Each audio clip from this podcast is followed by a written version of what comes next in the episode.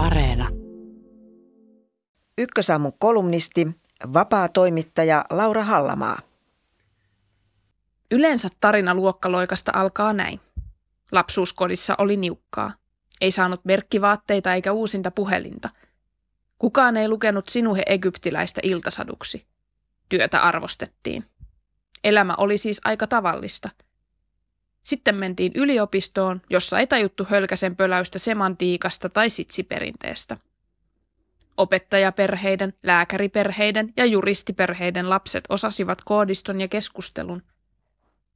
Lomalla tultiin kotiin ja huomattiin, ettei kukaan ole valmis puhumaan joulupöydässä representaatiosta tai Habermasin julkisuuskäsityksestä. Oltiin välitilassa, jossa ei oikein tiedä, mihin lokeroon kuuluu asettua. Olin perheeni ensimmäinen akateeminen. Yliopistotaipaleeni alussa kipuilin tuossa välitilassa. Yliopistossa kaikki olivat niin kovin viisaita. Sivistyssanat sinkoilivat ilmassa luennoilla. Tuntui, että olin valovuosien päässä kurssikavereista. Oletin heidän kaikkien olevan akateemisista perheistä. Aikani alemmuuskompleksissa kiemurreltuani tajusin katsoa vierustovereita tarkemmin – Aika monen muunkaan vanhemmilla ei ollut korkeakoulutusta. Oli duunarien, maanviljelijöiden ja yksin yrittäjien lapsia. En ollut yksin. Nykyään tiedän, että muutkin saattoivat kokea kasvukipuja. Mediassa on viime vuosina syntynyt eräänlainen sankarimyytti akateemisesta kiipiästä. Myyttiin kuuluu muutama vakioelementti.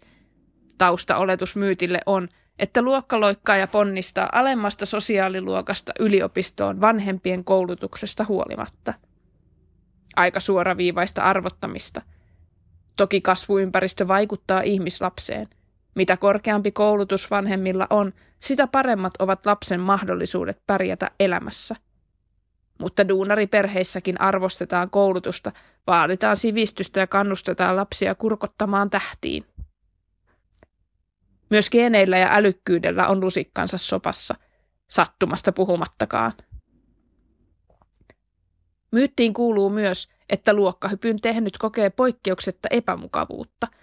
Välitila on kuin hiertävä kenkä.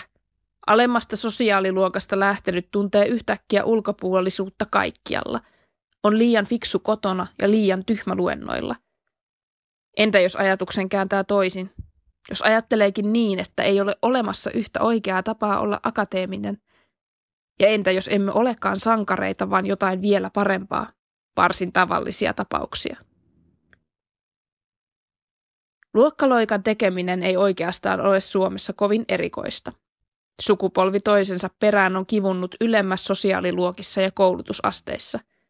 On siis loogista, että monien akateemisten vanhemmat ja isovanhemmat ovat kouluttautuneet vähemmän. Tutkija Hannu Lehden kirjoittama tervehdys Turun yliopiston uusille opiskelijoille on suorastaan lohdullinen. Lehti muistuttaa, että yliopisto-opiskelijoiden tausta on kirjava. Alakohtaisia eroja toki on. Lääketiedettä opiskelee edelleen paljolti akateemisten lapset, mutta esimerkiksi kasvatustiede vetää opiskelijansa valtaosin muista taustoista. Yliopisto ei olekaan tylypahkaan verrattava maaginen oppilaitos, johon päästäkseen täytyy juosta läpi tiiliseinästä. Ja onko akateeminen koulutus nyt välttämättä ainoa tie itselle merkitykselliseen elämään? Sankarimyytti luokkaloikkareista unohtaa, että edes akateemisten lapsista ei tule aina akateemisia. Opettajaperheistä ja juristisuvuistakin lähdetään amikseen. Mitä heille mahtaa käydä? Karkotetaanko heidät suvusta? Tätä kysymystä pohdin itsekin. Kun ikäluokassani alkaa olla paljon korkeakoulutettuja, seuraavilla sukupolvilla ei ole juuri kiipeämistä. Miten sitä osaisi antaa jälkipolville sellaiset eväät, etteivät he katsoisi arvottavat lasit silmillä itseään ja muita? En halua vähätellä kokemusta taustan ja akateemisuuden ristiriidasta – Esimerkkejä luokkaloikan aiheuttamista alemmuuskomplekseista on niin paljon, että kyse ei ole pelkästään yksittäistapauksista. Jokin suomalaisessa kulttuurissa aiheuttaa sen, että ristiriita ahdistaa. En kuitenkaan ymmärrä, miksi akateemisten luokkaloikka on saanut jonkinlaisen erikoisuuden sädekkehän ympärilleen. Ihmettely on alkanut tuntua jo huvittavalta.